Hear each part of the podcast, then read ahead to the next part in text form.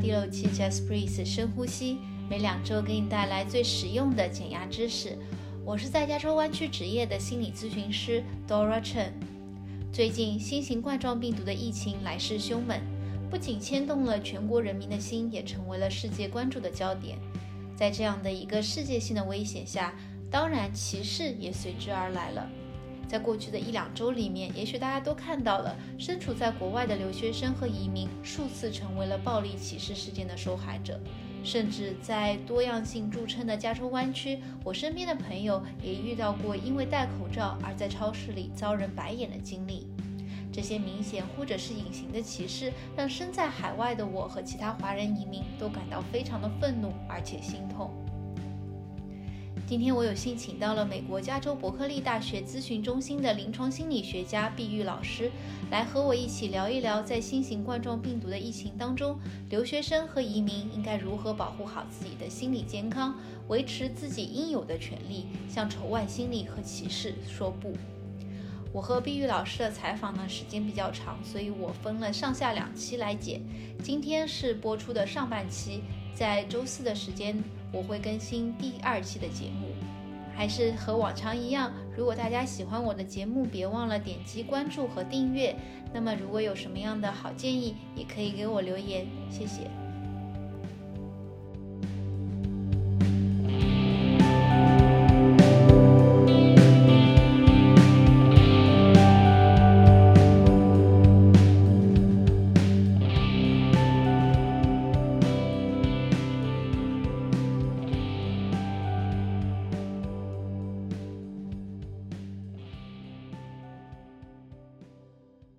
好，毕老师，今天非常高兴有幸能够请到你来接受我的采访。那我想请问一下，可不可以先简单的跟我们的 Just Breathe 深呼吸的听众朋友们简简单的介绍一下自己，特别介绍一下你与留学生还有华人移民工作的经历呢？嗯，好的啊，大家好，各位听众朋友们，大家好，呃我叫毕玉。那么我的专业经历的话，我接触到心理学。是在大学的时候，啊，我在北师大心理系读的本科和硕士，当时读的是临床心理学的硕士。而那个时候，心理学出国的人，大部分都是想要去学认知心理学。那么，大家当时都会有一个恐惧，觉得用中文来。学习临床心理学本身，本身这个临床心理学或者心理咨询都是一个西方的舶来品，所以我们中国人学的有劣势。啊，那个时候学临床心理学的人，大部分不会考虑到出国。嗯，而当时我自己的感受是觉得我特别喜欢，我特别喜欢临床的工作。嗯，所以我就觉得如果我已经明知山有虎，但我还是浇不灭 心头的那个热情。它也许可能就是我今生的归宿。所以那个时候，我其实是抱着很多的热情，也抱着一股觉得啊，我找到了我最热爱的这个事业，来到了美国。当时我去的是 Missouri 大学，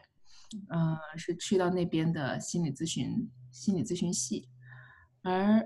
我在 Missouri。的五年，真的让我深刻的感觉到，说你作为一个留学生，那你的这个留学的经历，很多的时候，实际上你是抱着一腔热情，你感觉到你获得了一个极大的机遇，但是对于留学本身，它是一个失去的过程，就这个失去的本质，我们其实并没有很多的做好心理准备。我们很多的留学生，就包括我后面，在我的真诚的临床的实践当中，我和大量的留学生的工作，我也感觉到大家其实来了以后，一个最大的适应的难题，就是没有感受到自己想要的那种啊，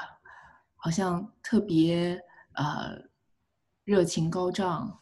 啊，特别。阳光普照，嗯。特别，嗯，花园里的花儿都特别灿烂的那种 美好的生活。是的，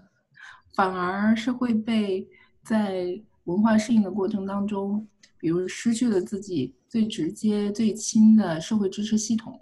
嗯。呃，失去了自己最熟悉的生活的环境，甚至失去了自己最爱吃的食物，失去了自己呃原来有的这种文化的底气，自己使用自己母语的底气，这样的一个失去的过程，大家其实没有太做好心理准备，所以也是我自己的这样的一段适应的经历，让我对于和留学生和移民的工作特别的感兴趣。我其实是从 grad school 的第二年开始，嗯，就专门是在针对于留学生的呃这样的机构，为留学生做呃这个职业发展的这样的一个咨询服务。当时是在 Missouri 大学那边有一个叫做 International Student Career Services，在那边的话就接到了很多留学生，而其实在美国的留学生，特别是中国留学生，嗯，会去做咨询的一个契机，也是会感觉到哦，我对于我自己的学业的发展，我对于我自己专业的发展和将来呃找工作啊。职业的这样的一个规划，我感觉不到很大的底气。嗯，那么因为这样，然后产生到的焦虑，产生到的挫败，啊，产生到其他的一些心理上的困扰，会拿着这样的一个呃问题来走进咨询中心。嗯，后来来到了 UC Berkeley Counseling Center。啊，我完成了我自己的实习和博士后，也在加州拿到了执照。那么留在 UC Berkeley 的这六年期间，那么我也是在临床上面跟很多的这个留学生有过打交道的经历，同时也和伯克利的呃国际学生服务中心。啊，建立了很密切的合作啊！现在是呃咨询中心和国际学生服务中心的联络人之一。嗯，那么在我的工作当中呢，其实我也会发现，就是针对于留学生的工作，主要是会着重在文化适应，就包括学业和人际适应，然后职业发展，同时。因为适应不良而产生的情绪情绪调节困难，以及情绪危机这几块。嗯，Yeah，谢谢碧玉老师的分享。其实当您说到就是刚刚来美国的那种落差、失落感，其实我也深有感触，因为我自己也是一个 留学生，这样一路过来的。嗯嗯。那我觉得这两个月以来呢，可能对于留学生还有华人移民这个群体来讲，是一个最 tough 的两个月，因为在这两个月里面，最相关的内容的这个新闻就是新型冠状病毒的这个疫情来势汹汹。我觉得这个。疫情它不仅是引起了国内很大的一个恐慌，其实也引起了全世界人民的一种恐慌。因为我其实看到在一些西方国家的媒体报纸上，他们会把这个新冠病毒叫做 China virus，或者就是叫武汉 virus。啊，那其实还有叫 Chinese virus。哦，叫 Chinese virus。哇，那我其实在我自己的咨询工作当中，我也听到有美国人是这样称呼这个病毒的。那么，对于这些媒体还有民众的反应，你有什么样的看法呢？嗯，就其实，在嗯美国的历史上，甚至在西方的整个移民史上面，都会有一个很普遍的一种排外的心理现象，而这种心理现象呢，会把对于社会安全的这种危险，比如说战争啊、疾病啊。这样的一种威胁，会把会把会和来本地生活的这些外来移民联系起来，都会觉得哦，都是因为像比如说那个时候九幺幺了以后，嗯。嗯，在美国的社会有非常强烈的仇视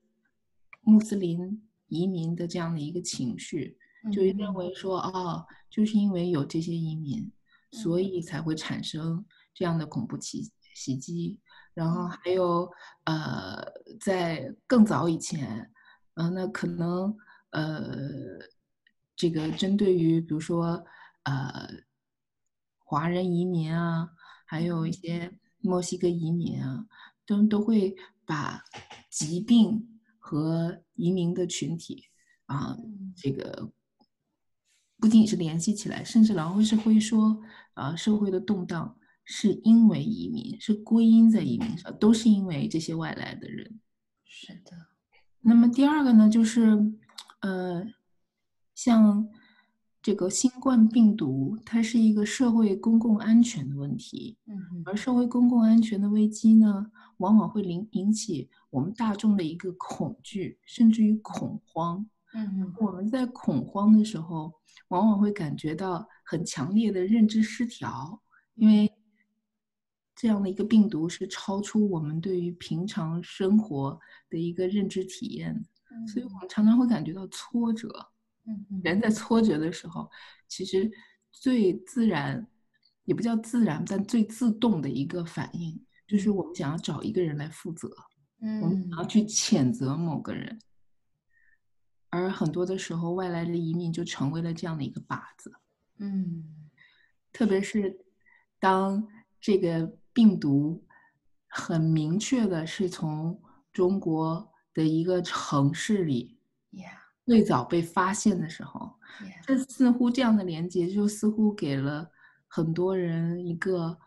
再自然不不过的理由，去把病毒和人、病毒和城市、病毒和这个群体，甚至这个文化去联系在一起。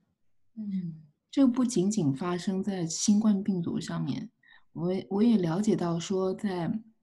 嗯埃博拉病毒呃流行的时候，在美国也有声音抱怨说，为什么政府会允许那些在非洲工作的美国人回到美国？然后有声音会说啊，在非洲工作过的这个美国人，他们不可以。啊，这么轻易的回到自己美国的本土，因为他们会会会这个病毒带回来，所以在这个公共，我觉得对于这种社会，呃，公共卫生安全这样的一个危机里面，它不仅仅是一个医学的问题，嗯，它其实很大程度上是一个社会学和心理学的问题。Yeah，是的，是的。而且我觉得这个社会学和心理学的问题，它好像不仅是从现在才开始的，它可能之前一直都有这样的一种形态在这里，只不过是因为这个公共安卫生这个安全的一个呃威胁，那现在好像把它扩大了。呃，刚才我在听你说的时候，我其实脑海里面一直想着这个词，就是 xenophobia。啊，其实这个在。我觉得自从就是川普上台之后，好像我经常会听到这个词，就是中文它是仇外心理。所以碧玉老师可以跟我们简单的介绍一下什么叫做 xenophobia 吗？嗯，其实 xenophobia 它其实与呃这个词 xeno 它源自于说古希腊语当中的这种外国的、陌生的。其实我们在看到陌生的。这三个字的时候，我们心里面油然而生的就是一种抗拒，嗯。啊，甚至说是一个恐惧这样子的心情，所以它往往是形容，嗯，人个体对于外来者、对于外来移民，他们对这样的一个恐惧和偏见，甚至呢，它是基于这个恐惧做出来的仇视和排外的行为。嗯嗯，而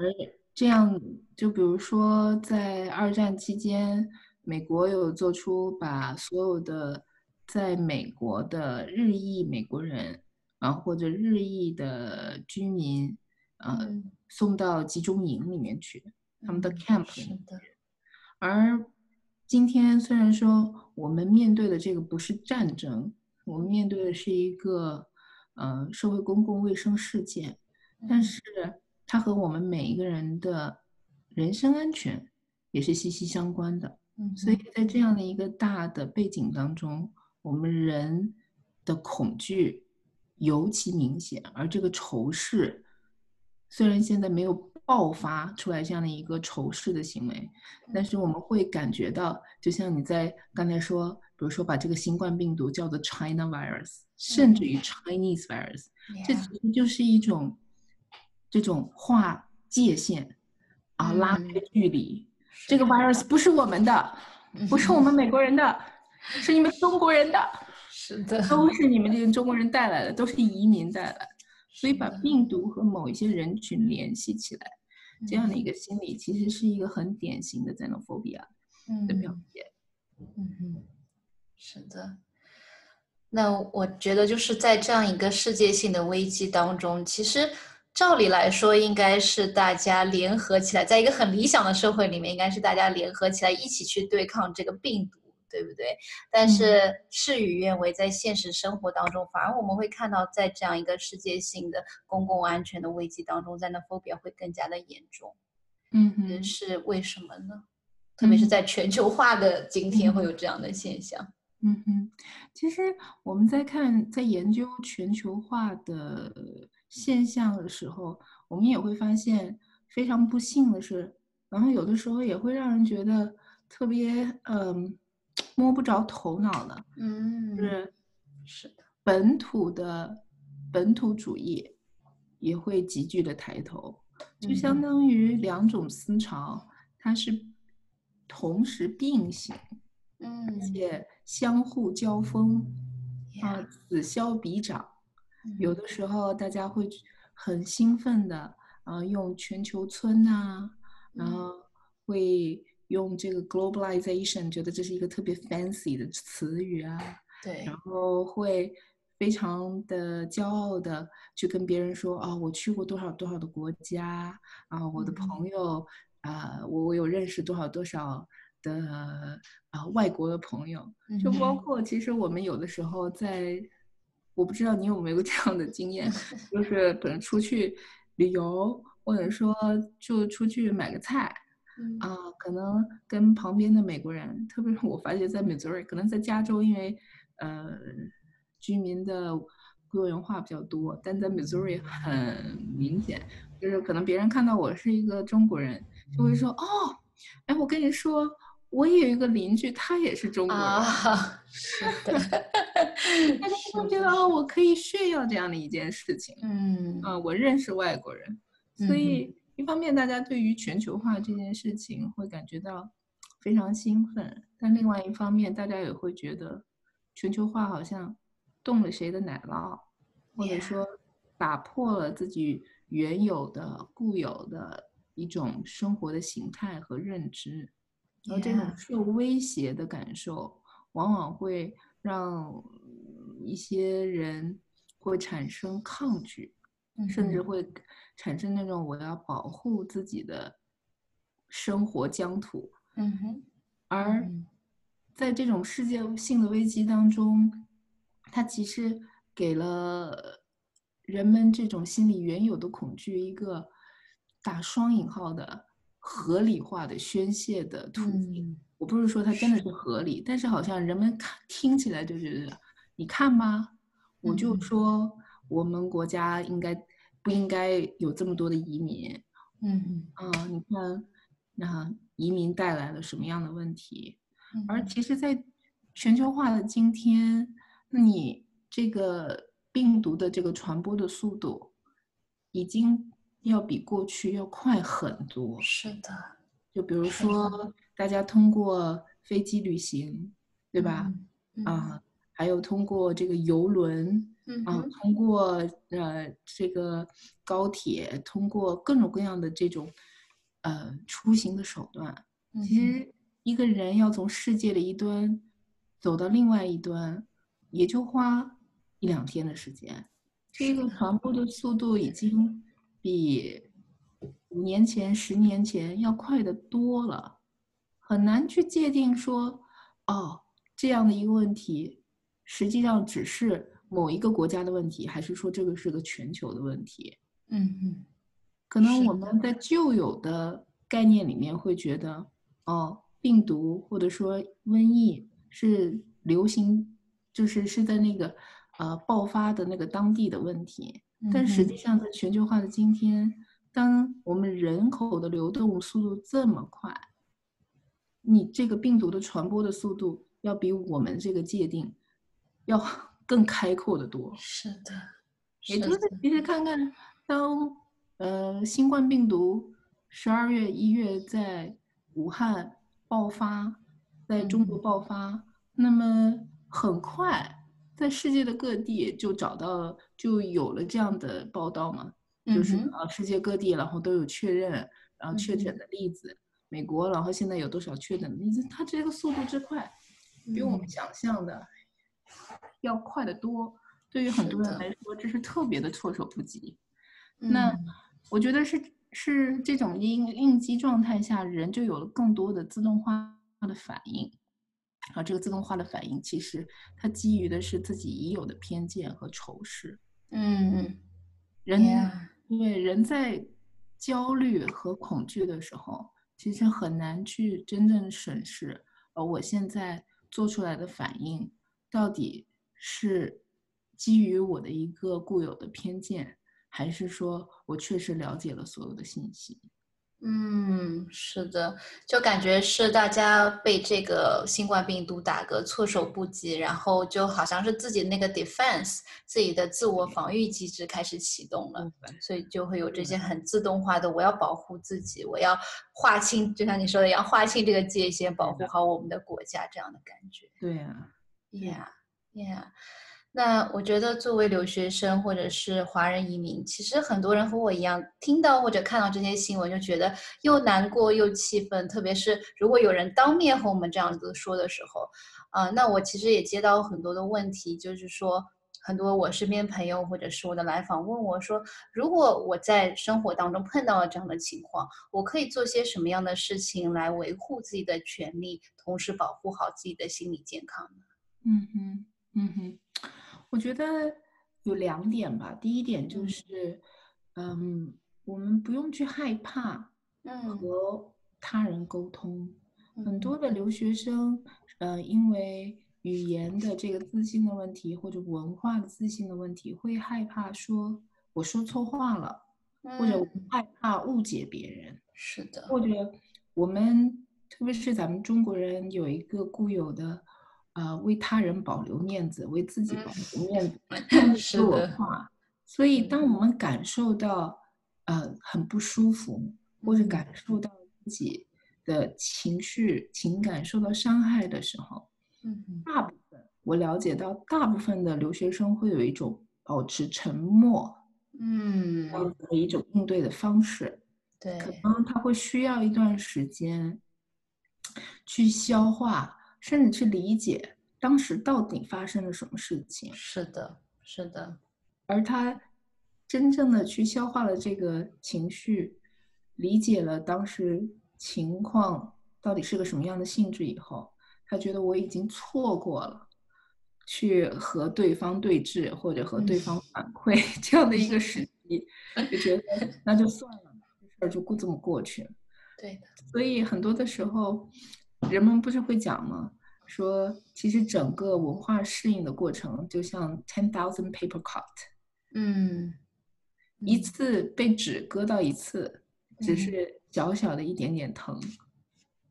那么被纸割到了一万次，那就不仅仅是小小的一点伤口，就哪怕是像纸割这么轻微的伤口，它发生了一万次了以后，也是一个很可怕。所以，我其实会很鼓励，呃，留学生不用害怕说啊，去和外界这个沟通，或者说，当你感觉到自己有这种顾虑的时候，你你可以先从呃自己身边的人去沟通开始，嗯，可以和自己身边的朋友，然后说我。呃，昨天遇到过这样的一个情况，有人跟我用 China virus 或者 Chinese virus 这样子的一个词语啊来形容新冠，然后我会感觉到很生气，然后那你如果在这样的一个情况下，你会有什么样的情绪？就是说，你不要一个人去面对这样子的一个这样的一个情况。第二个，你在呃做好准备去和对沟通反馈的时候，如果你能够确定对方然后是呃他没有恶意，你可以把这个话然后说在前面，说我觉得我在你那边我没有听到了恶意。嗯，所以我觉得我还是非常的在乎我们之间的关系。那么正是因为说我在乎我们之间的关系，所以我想要给你一个反馈。你昨天在说这个新冠病毒的时候，你用了 China virus 这样的一个说法。嗯，我想要说的是，病毒它就是病毒，病错的是病毒，错的不是人。嗯。我对于 Chinese 来说，Chinese 是我的 identity，嗯，所以我很不希望说我的身份和一个病毒这样的一个词放在一起，嗯，可以可以给对方的一些，我觉得我们很多的时候，我们太急于的去融入美国，嗯哼，我们其实忽视了一点，说作为留学生，我们对于美国当地人。也是一个，我们也可以给予一种对于他们有一种教育，就是教育他们，然后或者说给予他们信息，说他们可以怎么样和留学生相处，更有效的相处。这是第一个对外的沟通，第二个的话就是也要允许自己 take a break。其实我也有遇到过一些留学生，他们感受到的这个恐惧和恐慌。是来自于他们不停的去，呃，刷微博啊，或者是在网的，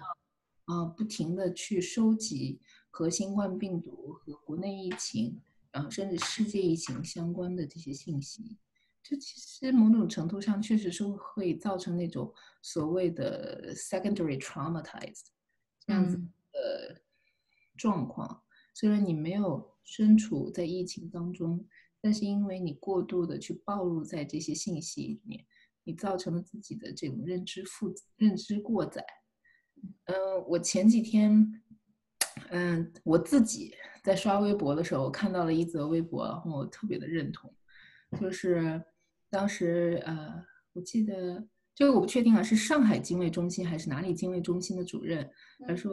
他鼓励所有的民众不要。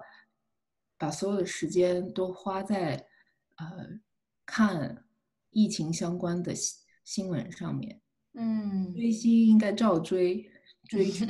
追剧该看什么该追星追星，该看剧看。我觉得这其实对于我们每个人都是适用的。你自己的正常的生活还是要继续保持下去。嗯，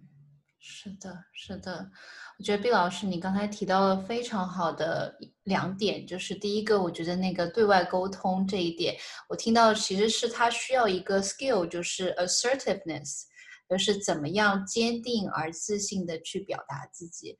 嗯，我觉得这样的 assertiveness 的这样的表达方式，可能是很多留学生或者是新华人移民在我们本来的那个呃学习的过程当中，或者在我们本来的家庭文化当中，可能没有学到的。啊，这样的一个方式，嗯，然后我觉得第二点你提的也非常非常的好，就是说我们在这样一个信息爆炸的时代，在这么多关于疫情的这个危机的报道当中，我们怎么样给自己搭建一个比较 safe、比较安全、比较 calm、比较平静的这样的一个我自己的一个小空间？其实我们需要，嗯，每个人都会需要所谓的 me time，就是你需要一个心理的空间，给你。成为一个你心理功能的基础，那你知道你自己的这种生活的功能，你的社交的功能能够继续下去。而我们在面对大的危机的时候，常常会觉得失控，嗯，因为我们原有的生活节奏被极大的打乱。而疫情这样一个持续时间长、影响范围大，而且经常会有。所谓的刷新我们三观这样子的事件爆发的时候，其实我们每天都处于一个有可能会造成，呃，认知过载啊，或者心理过载啊、情绪过载啊，或者情绪波动太大这样这样的一个状况，允许自己 take a break。其实像我之前，我有呃有过那种呃和韩国留学生那时候不是出现世越号嘛？世越号是的，一个事件，有很多韩国的留学生，他们然后也有那种啊创伤应激的这样子的一个反应。我当时我就和他们在讲到这个应对方法的时候，我就一直会会提醒他们，嗯，一定给自己每天不要超过半个小时的时间去刷这些新闻。半个小时以后，你最好是嗯强迫自己把这个网页关掉，或者说把那个呃这个社交媒体关掉。然后让自己去过你自己正常的这样的一个生活。